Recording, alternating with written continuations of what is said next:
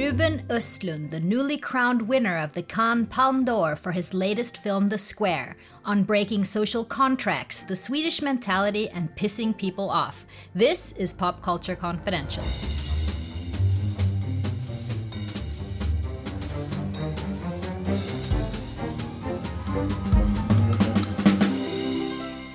I had enjoyed provoking uh, this uh, culture scene in Sweden that think competing is uh, bad and you should just create art from your heart and you are an artist that is in connection with God and that's why you think these all brilliant thoughts. But it's fun to provoke that because they, they, they are so silly. Hi, I'm Christina Yerling Welcome to the show. So it seems fitting that our interview takes place in a golden room across from the Royal Palace at the Grand Hotel in central Stockholm. Writer director Ruben Östlund's latest film takes aim at a world seemingly very comfortable in these type of hallways. His movie The Square centers around Christian, played by Claes Bang, a stylish and confident director of a contemporary art museum in Stockholm. He has a new installation with an inscription around it reading, the square is a sanctuary of trust and caring. Within it, we shall all share equal rights and obligations. We follow Christian through a robbery and a fallout from a controversial viral video to promote this exhibit. The film also stars Elizabeth Moss and Dominic West, and many of the people from the art and media world are real professionals playing versions of themselves in the movie. Ruben Östlund takes firm aim and in many ways exposes the insular world of the art and media elite, like in the most widely talked about and analyzed scene of the movie, the ape scene. In a fantastic performance by motion capture actor Terry Notary, who's known for his work on Planet of the Apes, for example, He's a performance artist playing an ape let loose at a high society stuffy art dinner. The ape leaves the patrons embarrassed and shocked, laying bare the gulf between repression and human urges. The scene results in what Östlund seems to like the most several minutes of awkward, uncomfortable viewing. Welcome to the jungle. Soon you will be confronted by a wild animal. As you all know, the hunting instinct is triggered by weakness. If you show fear, the animal will sense it. If you try to escape, the animal will hunt you down. But if you remain perfectly still, without moving a muscle, the animal might not notice you. And you can hide in the herd, safe in the knowledge that someone else will be the prey. One of the things I personally think is most interesting about Ruben Östlund's films is the reactions to them. Although many of the themes are universal, the reactions are so different. Take, for example, his previous film, the ski resort comedy drama Force Majeure, which won him the jury prize in Cannes a couple years ago. It's about a Swedish father who runs away from a life or death situation instead of protecting his wife and children. They survive, but his ego takes a beating. My own personal mixed background between the US and Sweden and Spain, I started hearing from friends incredibly different reactions to force majeure and many of Östlund's scenarios. Some thought it was broad comedy, while others weren't laughing at all. And even though his themes are very universal, I find that Ruben Östlund's depiction of Sweden in particular is very different and thought provoking. He comes at his themes of social constructions from a Swedish perspective and exposing the Swedish mentality in all its beauty, strangeness, and in ways that may be new to foreign audiences. And for one thing, Ruben Östlund seems to ooze of self confidence, like often telling the media he's sure to win in Cannes, for example. Not a particularly Swedish trait. Ruben Östlund grew up on the island of Styrsö outside of Gothenburg. His parents, who divorced early, were both teachers. His mother is very political, and he was an avid skier, which may account for his competitive streak. And it was his skiing films that would eventually earn him a spot in film school. His films have often been about the dynamics of human behavior, shame, he's interested in psychology, like scenarios where there may be two different choices for his protagonist, but neither is good. He studied the psychology of gang tactics in his movie Play, which created a huge debate in Sweden over whether it was a racist depiction. In Force Majeure, he tackles the role of manliness. And in all his films, above all, the breakdown of social contracts and awkward situations. The king of Scandinavian cringe, as a good friend in the US likes to call him. I once read a study on Jerry Seinfeld and Larry David about how different the international reactions are to their comedy about awkward social situations. And it doesn't surprise me at all that actress producer Julia Louis Dreyfus, Seinfeld's Elaine and star of Veep, has bought the US rights to his previous film Force Majeure.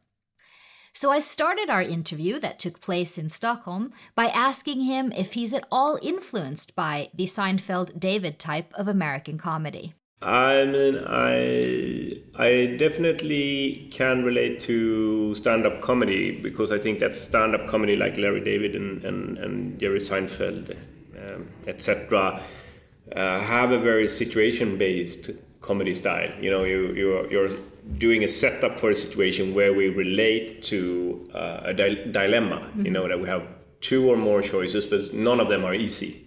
And I think that a lot of the comedy in, in these shows that we have been talking about uh, have that that kind of setup. Mm-hmm. So I agree on that. And of course, I mean, I'm brought up with Seinfeld, uh, and uh, so of course I have been influenced in some way. Mm-hmm researching you, um, one of the situations you often and strangely enough seem to be in is you've been robbed many times. Yeah. You have witnessed robberies and you talk a lot about robberies yeah. in your movies. Why, first of all, I hope you weren't traumatized all too badly, but um, why has this situation been interesting for you later in your film? I mean, when I did an incident by a bank, that is like a reconstruction of a failed robbery attempt that me and Erik Hemmendorff, that is the producer I'm working with, we were eyewitness to that uh, here in Stockholm, like 2008, I think it was. And I was fascinated that even though I've never experienced a, a robbery attempt before, mm-hmm. I had in mind exactly what I thought it would look like and it didn't fit at all when it happened on the other side of the street. Mm-hmm. You know, you could tell when that you actually saw Rob. Yeah, yeah, exactly. Then it was like really the movie references that I have seen, the movies that I had, like um, action drama movies that I have seen of robberies. I these one were in like my memory and when i saw it happen on the other side of the street in a complete different way reality became surreal mm-hmm. so i got interested in which way like um, movies are affecting how we behave and how we look at rea- on reality mm-hmm. because i don't think that we discuss that that much mm-hmm especially when it comes to popular popular culture. That uh, and it, there are so many interesting examples of how movies have changed our behavior in a very absurd way. Well, um, I, I remember one. I, I, I can't remember where when it was, but a couple years ago. Or, or, several years ago, um, I think it was someone in Swedish law enforcement who was saying that, that when they were picking up kids to the drunk tank um, at the fyllecellen, yeah. um, which is nothing. I mean, yeah. the kids would occasionally go, "I want my phone call." Yeah, exactly. And he was like, "You could have twenty phone calls." Yeah, yeah exactly. I want to call my lawyer. yeah. No, but that's that's a good example of like how how things that we have experienced through Anglo-Saxon uh, uh, movies uh, and the dramaturgy of Anglo-Saxon really have changed our way of uh, our perception on reality.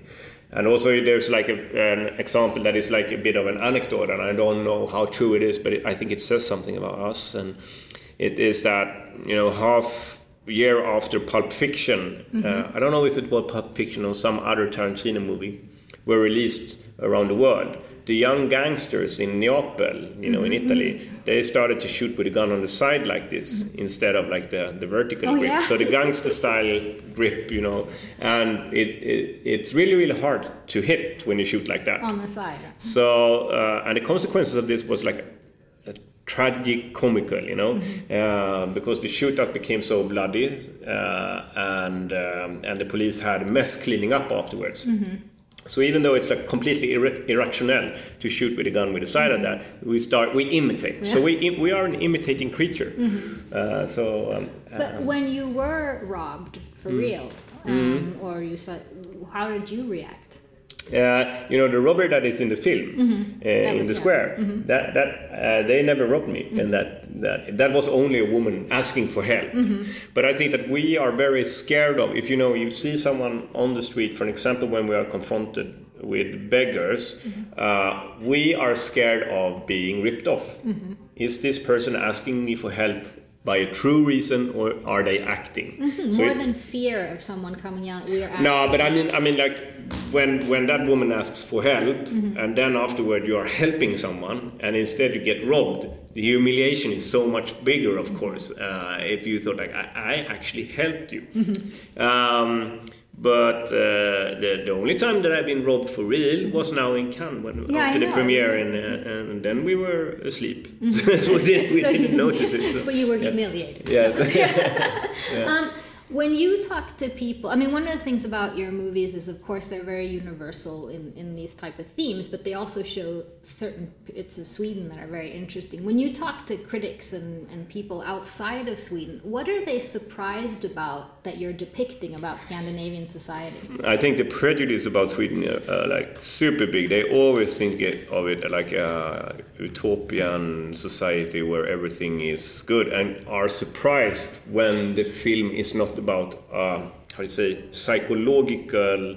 Uh, drama on a on a individual level that my films are trying to zoom out and look on society in general, and then oh, but we thought that Scandinavia and Sweden was fantastic, and I mean I still think Sweden is fantastic, but yeah, it's funny that they don't think that there, there will be any problems here at all. Okay, so that they're still surprised about that. That that I- I- yeah. stereotype is still there, and the Bergman psychological drama. Sure, I would say that, and I guess that's also why these like no-go zones that they have been starting to talk about in Sweden is like getting such an attention uh, abroad. I guess that like even in Sweden they are using it in a way to, yeah, exaggerate. I, I think it's really, really an exaggeration, of course. But because there's a line in in um, the square where the two Danes, the two Danish characters, are talking to each other, and one Dane says to the other, um, "Don't be so PC. The Swedes aren't even here." Yeah. Um, which got a huge laugh Yeah. But could you? Do you think you could explain the Swedish political correctness? Yeah, I think that I I, I have a very mm, how do you say positive um, viewpoint on the political correctness. I don't have any problems with it. I think that we still are free enough to say whatever we want. There's not no censorship or anything like that. And the political correctness is an aim for trying to create an equal society that, that everybody should have like the equal possibilities. And so that we are, how do you say, obsessed with that in Sweden is only a good thing. I'm happy about that. That discussion is going on in Sweden. Um, but I think that, like, I mean, the Swedes, you know, there's a Kent song there where one line is that we are a tiger that is ashamed. And you remember during the Second World War, there was like an advertisement campaign that was a Swedish tiger. And a tiger means tiger, and that means keep your mouth shut. And uh, this campaign, I always thought it was that we shouldn't tell any military secrets Right. to others, but it actually was that we shouldn't say anything political about the war, so we can uh, maintain being neutral. And I mean, I think this that really is something that we are still having guilt feelings about. You know that we we actually didn't take took a standpoint in that, and that we are. Um, so, so Sweden is a little bit ashamed uh, of uh, of when we are not doing the right thing, uh, more than other countries, I would say. Actually, that Because of our history. because of our history and also also because of I mean in the in the beginning of the 1900s when when we started to educate the working class um, and uh, they suddenly could claim their rights. Uh, we have been aware of like um, in, injustices and, and things like that, and that's really a part of our identity, a national identity, I think. Have have you you yourself went through a few, rounds of, of this, so to speak, with your movie play, right? Um, was that an interesting debate for you, or did you find it difficult? Uh, uh, since I was kind of new to be debated in that way, and it was always a little bit scary because you don't know where a debate like that is going. Suddenly, you're not in control over it mm. at all, and people are that have not even watched the film is starting to talk about the film. Mm. Uh, I felt myself that I, I like I I have a couple of friends that I'm like feeling secure and safe together with, and um, I myself, well, I mean, I knew the film would provoke people, mm-hmm. and the decisions that I have made in that film, I am I'm still standing behind those decisions. Mm-hmm. So, in in retrospect, I the the, the debate is not uh, tough or anything for mm-hmm. me, but when we were in in the eye of the storm, so to speak, then of course it was tough. So this movie, The Square, you take aim at sort of the Swedish cultural art elite and, mm. and also PR and media and, and, and um, sort of hipster mm. Stockholm in a way. Um, you have yourself sort of reached the nirvana of cultural elite, not mm. winning the Palme d'Or, one could say. Um, could you say, what is Ruben Östlund's position in Swedish cultural society now? Yeah, but... Uh, what would you say? I would say what I'm aiming for is, you know, to be able to lecture the prime minister when he does something that I don't uh, agree with. so, you aim big. yeah, uh, but uh, you know that back in the days when like Ivar Lo-Johansson, or Per Albin Hansson, and like then, then the author had a position that was really, really high in society, and now the one that could do that was pro- is probably Zlatan he probably oh, yeah? can say like, uh, uh, yeah, he has that kind of position, mm-hmm. and I think we, the, the one that is working with culture, again, of course, should strive for a position where we actually can participate in the uh, in the, the, debate about society and politics and, and things like that. But in the cultural environment at all in Sweden. Who is uh, above me? Yeah, I mean, who is, have you moved from being like, and, and, now everyone is, you know, are there different steps you've taken? Yes, of course it is. I mean, of course, uh, uh, Golden Palm is uh, in some ways creating an institution. So. Um, but when I started, you know, you got the energy out of I'm going to show those mm-hmm. bastards. Mm-hmm. I'm going to make it the film that is so good, you know. And then you could get energy out of uh, aiming upwards, yeah. you know. And now it's only fear that someone underneath will climb up.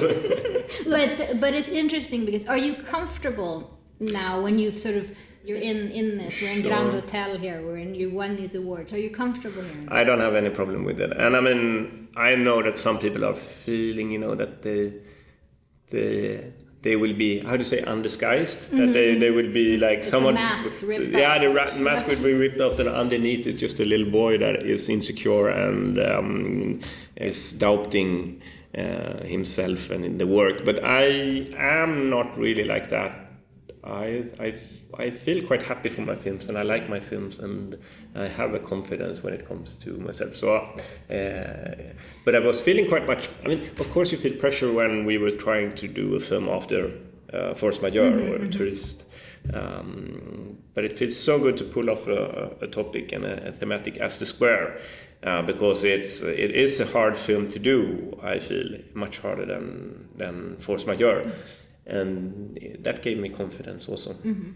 But you are sort of giving a, um, I mean, you're doing a parody is the wrong word, but it's not the most flattering picture of no. the cultural no. or hipster society. I mean, and, and one of the things that I think is really interesting these past few weeks that's happened that a lot of the people in the square the foreign audience might not know, but they're real people. I mean, I've worked with them mm. too. I mean, these are people that have worked with the production companies, there's yeah. art critics, and all of that. Yeah. And now, the past few weeks, these people are parodying themselves in unflattering situations, and now they're doing lectures and writing about parodying themselves. exactly. And I was thinking, Ruben must love this. Yeah, yeah, sure. Uh, I mean, one of the reasons that we were costing so many people that comes from the art Mm, industry or is working with art in some way is you know that they are so vain mm-hmm. you know all little attributes all small details have like very carefully picked and um, uh, the way of expressing themselves have been uh, like that's like a character they, they have been working for with uh, for a lifetime on mm-hmm. this character how to behave in this environment so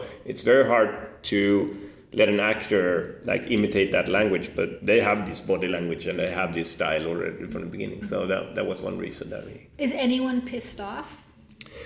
Uh, I don't know. Uh, there should be. Uh, I mean, at least Julian Schnabel. I don't know if you know that painter uh, that Dominic West is playing Yes. him. We have just completely copied his style of clothes and uh, yeah, his arrogant style. So I hope he will be a little bit pissed off.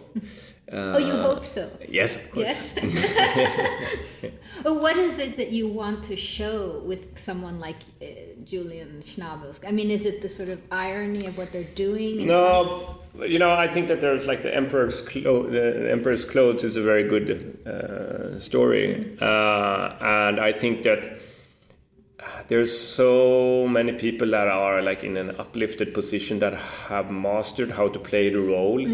So, but if you scratch the surface, it's like nothing underneath, and uh, uh, I think that we have to like trying to detect who those people are. And like do they really have something interesting to say or are they just playing the role in a, in a good way and like uh, um, trying to you know keep their position?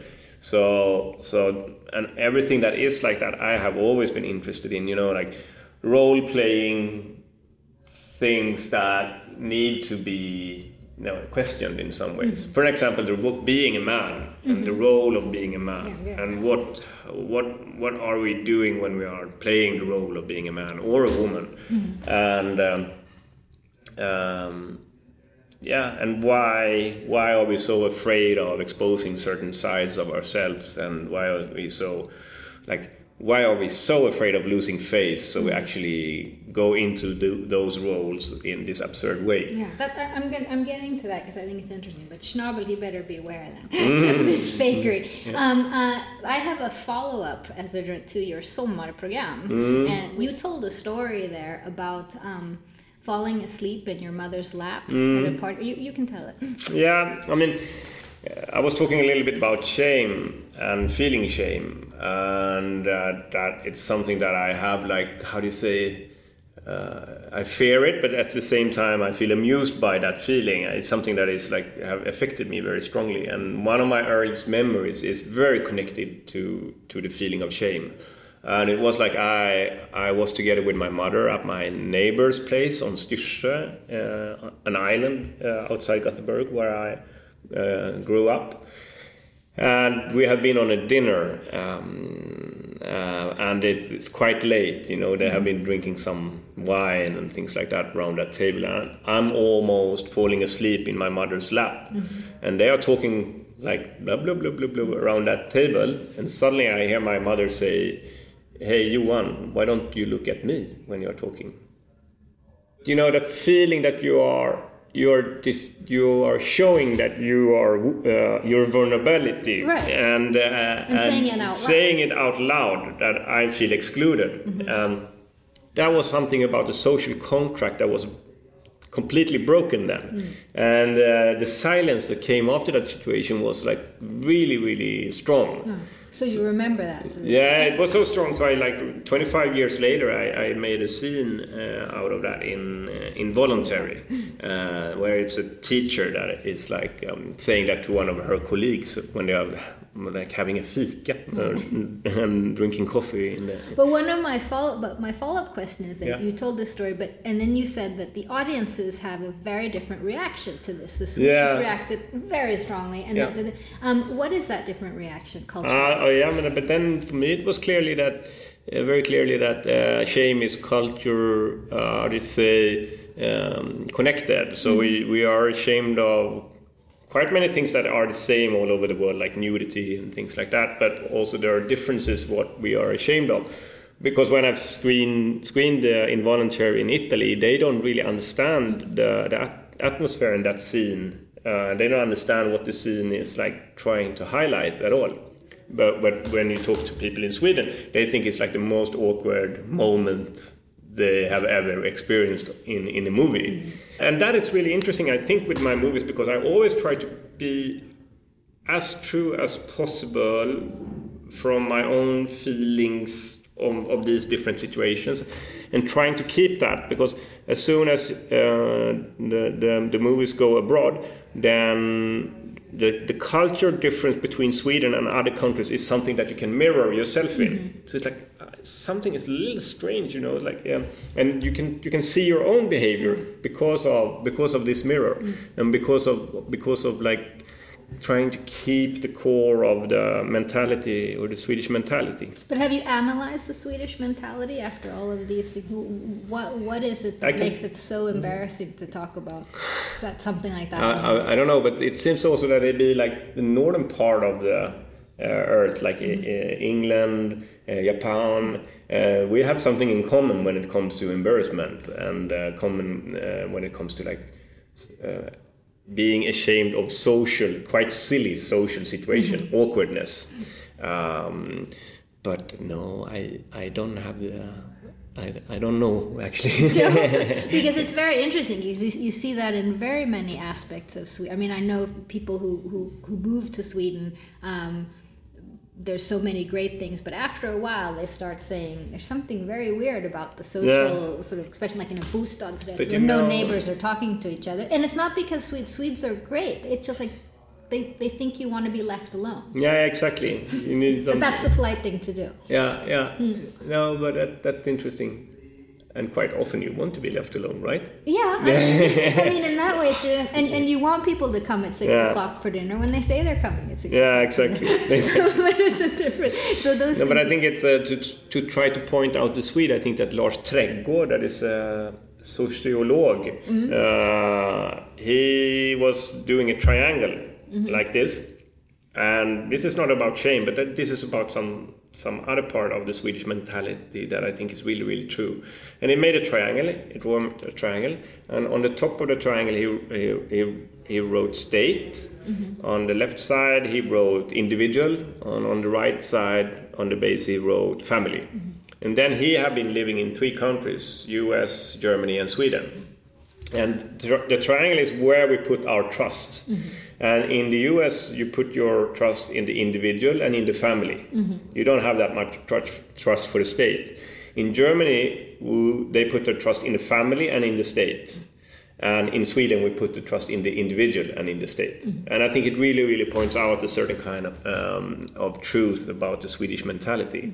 That, that the family in itself, we should be free from the family, we should not be dependent on the family. Uh, but the state should save us if something goes wrong. And, and so it, it points out something about, like, yeah, um, that, that lonely, uh, ashamed Nordic monkey. Right, right, exactly. Um, how, how, would would would you describe yourself as very Swedish in those ways?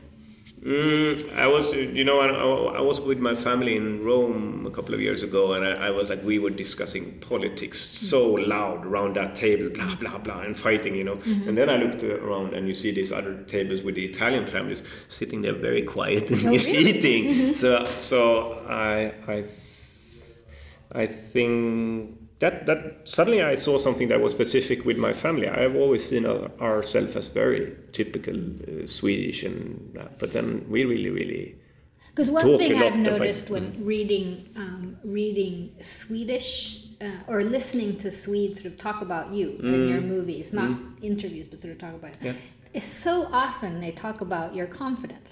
Yeah, yeah. La la la. Now he what he says he's going to win this award, and he Mm. says this, and he says and and. And, and Swedes are proud of it, but there's like a tiny bit of I feel like a little bit of a mixed feeling Yeah, yeah, sure. when they discuss this. Yeah. Um, do you know what I mean? And, Sure. And what is that? I mean, I think that um, if Are we not if- allowed to be confident? Uh, I mean, this is uh, also a cliche about Sweden that uh, we have this jante law that everybody should be pushed down, and we have a flat hierarchy. And in in general, I think actually that is good.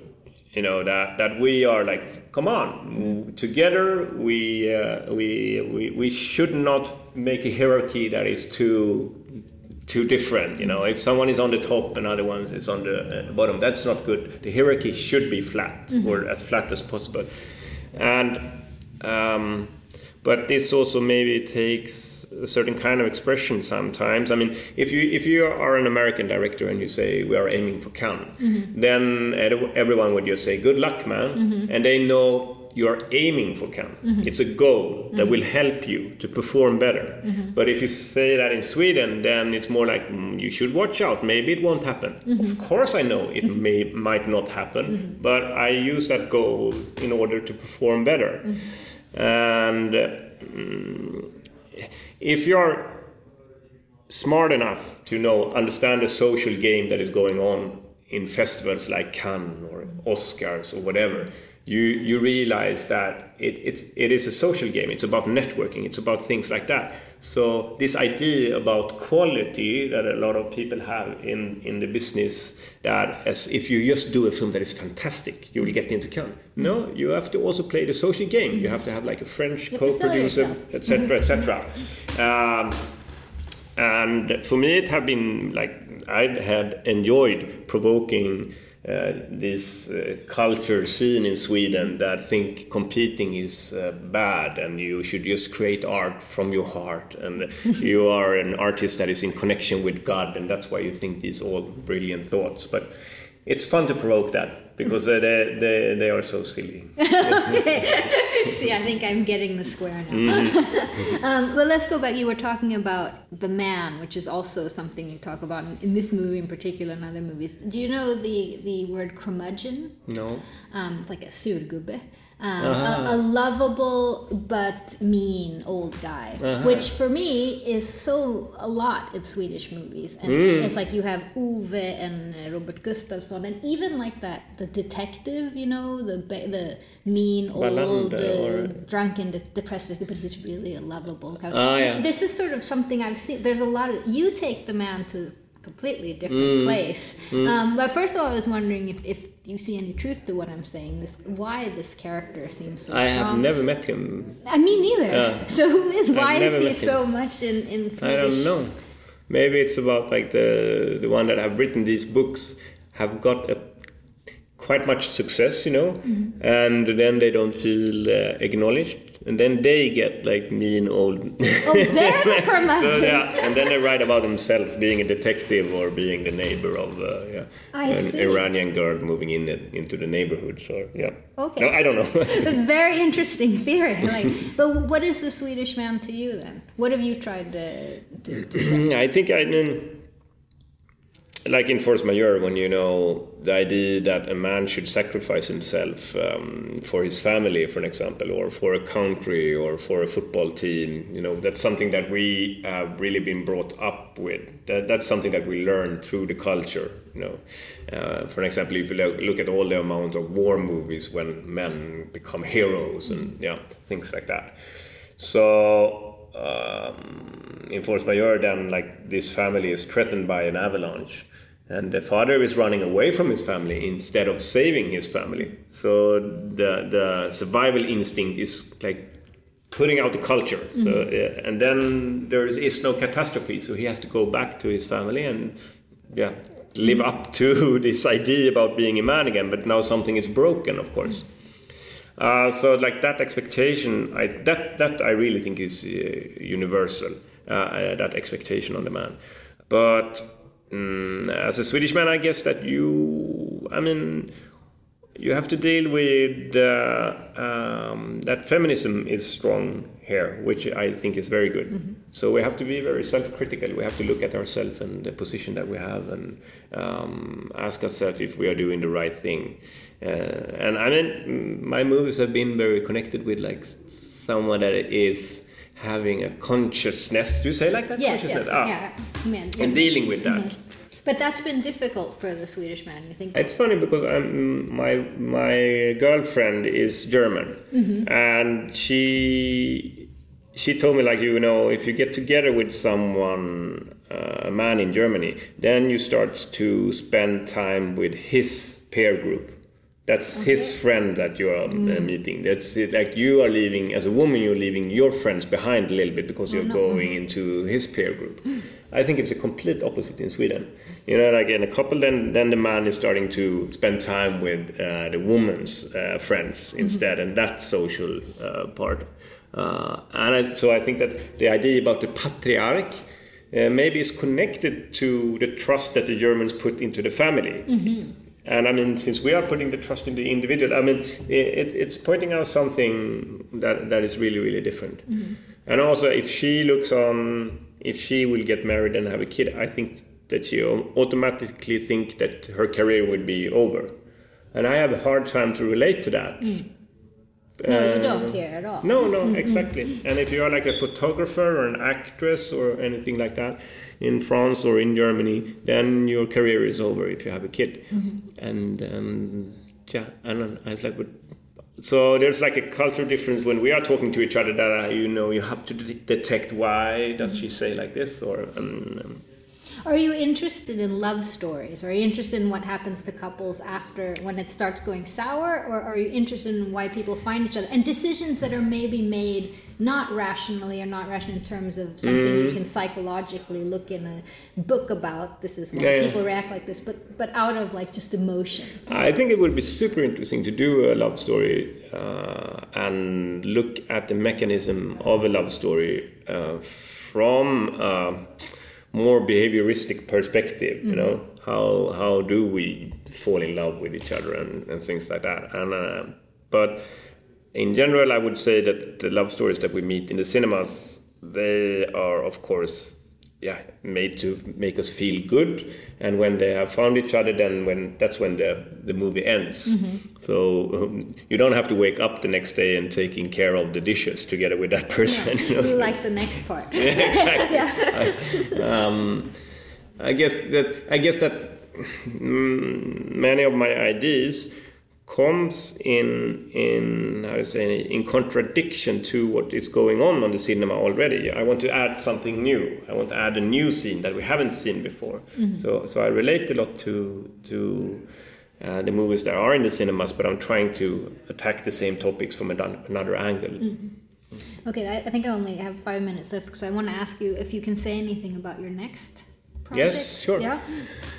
It's a movie called Triangle of Sadness. Mm-hmm. And a triangle of sadness is when you have had a lot of trouble in your life, you get two wrinkles here. Mm-hmm. Bekymmersrynka, yeah. bekymmersrynka they call in, I, I have, I have in, in Swedish. But it, it, it's funny because every time I tell that, you can tell that the person I'm saying that about, like, do I have one? it's like, oh no, he saw it. um, and in plastic surgery, the, this term triangle of sadness, like uh, uh, the plastic surgeons, they say, "Ah, I can see you have a triangle of sadness. Mm-hmm. I can fix that in 15 minutes with Botox." Mm-hmm. Uh, and then, then the next movie that I'm mm, that I'm like um, trying to collect ideas to now is about the fashion industry and the beauty industry. Mm-hmm.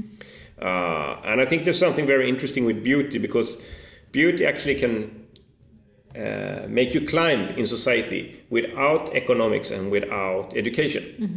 So you actually can. It's a quite democratic thing, you know, mm-hmm. that you can be born beautiful uh, in many parts of the society, mm-hmm. and you can, and that value you can use and transform it into economics. And if you look at beauty in our society, it's so much economics connected to it. For an example, if you see a couple when a very beautiful man mm-hmm. with an ugly woman that almost provokes us. What's wrong here, you know? You should, why are you together with her? But if you see a very beautiful woman with an ugly man, then you immediately think, ah, he has money. uh, so, so I'm going to try to look at uh, beauty and and um, how you can transform that into an economical value and um, yeah. But you're very interested in the last particular movies, and in, in, a way also in force majeure in sort of a higher society over middle class mm. and even rich. That you like being. it have become like that for me. Um, because that's not your background years. at all. Sorry, that's no. That's not your background. No, but but, but, but why are you interested in? in... I think that because mm. you're living this life more and more yourself. Of course, I'm traveling around and going to these festivals and staying in those fancy hotels. So of course, I take a lot of uh, like my own experiences and, and and transform them into the film. But I mean, there are so many cliches about the bourgeois. Mm-hmm. I mean, like the bourgeois should be less happy than the poor ones. Mm-hmm. You know that? No? I don't know this. Okay, I would say that you know that always when you portray the bourgeois, then it's a very chilly world, Mm-hmm. Ah, and okay, they are I not see, in connection. yeah, they are yeah. Mm-hmm. not allowed to express themselves. They are in in this prison of uh, etiquette and things like that. Upstairs on the Titanic, there's a no, downstairs. Yeah, downstairs, the, the true, part of genuine life. And yeah. there are many things about that that I don't agree on. I mean, poor people uh, and power, poverty creates bad behavior. Mm-hmm. And when it comes to the bourgeois, and it's always interesting to But that creates bad behavior too. Bourgeois, Have so- everything you want. Uh, I mean, the bourgeois are very, very, how do you say, they have sympathy for each other. They are helping each other, you know? Yeah, I mean, to- to get- but there's an there's a form of bourgeois that I really like. That is like you know building society. Uh, we have a responsibility and things like that. And there's also an, a newer, richer version where you where you don't feel when injustice and in uh, do you say un, inequality Ine- Inequality. yeah. is not provoking us. You know, I, when I when I was like um, 12 years old or something, me and my dad was uh, outside Copenhagen, where it's called uh, Guldkusten, like the Golden Coast, because it there all the fancy villas are. And we we saw a very like a car that was like I was interested in cars, so we were, we were stopping the car and walking over the street, and it was like it looked like a Rolls Royce. Uh, but um, and it didn't have this figure on the front that it uh, usually had. And suddenly, the driver of the car comes up to us and he says, and we are asking, "Isn't it uh, Rolls Royce?" And it, it it turns out that they take away the figure from the front because otherwise people are spitting on the car. Okay. And if I look at that kind of aggression and provocation, that sh- uh, that richness and these attributes of wealth created back then, I, I would say that it's almost gone now. Uh, and today, uh, like uh, this attribute is all something that we all strive for, uh, and uh, Even in Swedish society. in even in Swedish society, I would say quite much. And I mean, I, I I was finding myself in a super strange situation, and I just started to reflect about it later on afterwards. You know, I was at the BAFTA nomination, uh, that is like the British Film Award.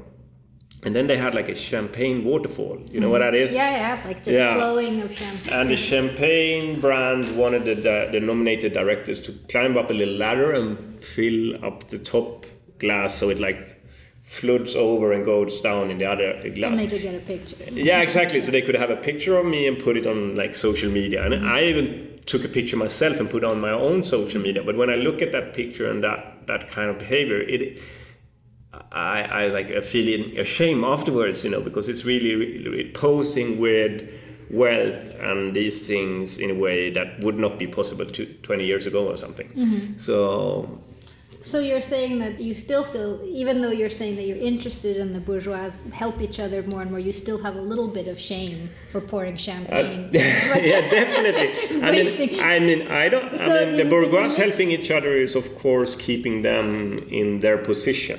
Yeah. So I, it's not only uh, positive, but uh, you know, on the boat, they're, they're going to be on a boat. This movie, Okay, they're going on, okay. a, on a luxury sailing boat, like a five-star luxury hotel, floating luxury hotel. There will be a super sweet couple, old sweet couple. And um, like uh, they, of course, super rich, all the people on the on the boat, and they are like asking, "What kind of business have you been involved in?" Well, our products have been involved in many conflicts all over the world. Uh-huh, what kind of product is that? Basically, our best-selling product is the hand grenade. okay. You know, so Yeah. the the one that making money out of weapon industry are a super sweet couple. Right, right. And that would be the new image, uh, for me at least. That- because as soon as we portray them, they should be like greedy and uh, mean. No, but of course they are super sweet. They have just made a lot of money selling weapons. Right, right. And that's the way I like to twist and turn Right. our expectations. So are you going to win the Oscar? Uh, yes. Yes. We'll leave it at that. Thank Okay, you very thank you. much. Thank you very much to Ruben Östlund. The Square premieres here in Sweden on Friday, August 25th, and is opening around the world, and may even lead him to that Oscar. And thank you so much for listening. Please visit us on popcultureconfidential.com. Um, send us your thoughts on Twitter at podpopculture. And please rate us on iTunes or SoundCloud. That helps us out a lot.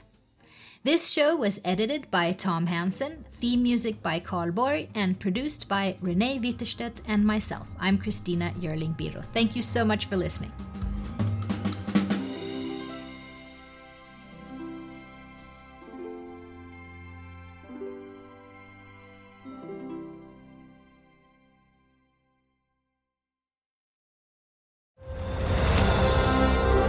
I'm Ken Harbaugh, host of Warriors in Their Own Words, a podcast that presents the unvarnished, unsanitized truth of what we have asked of those who defend this nation. As a country, we need these stories more than ever. Stories from Americans who have borne the battle, including 30 year old remastered interviews with veterans from World War I recounting their time in the trenches of Europe and with veterans from World War II, Korea, Vietnam, and from our most recent conflicts in Iraq, Afghanistan, and other battlefields Americans may never have heard of. Hear their stories by listening to Warriors in Their Own Words wherever you find podcasts.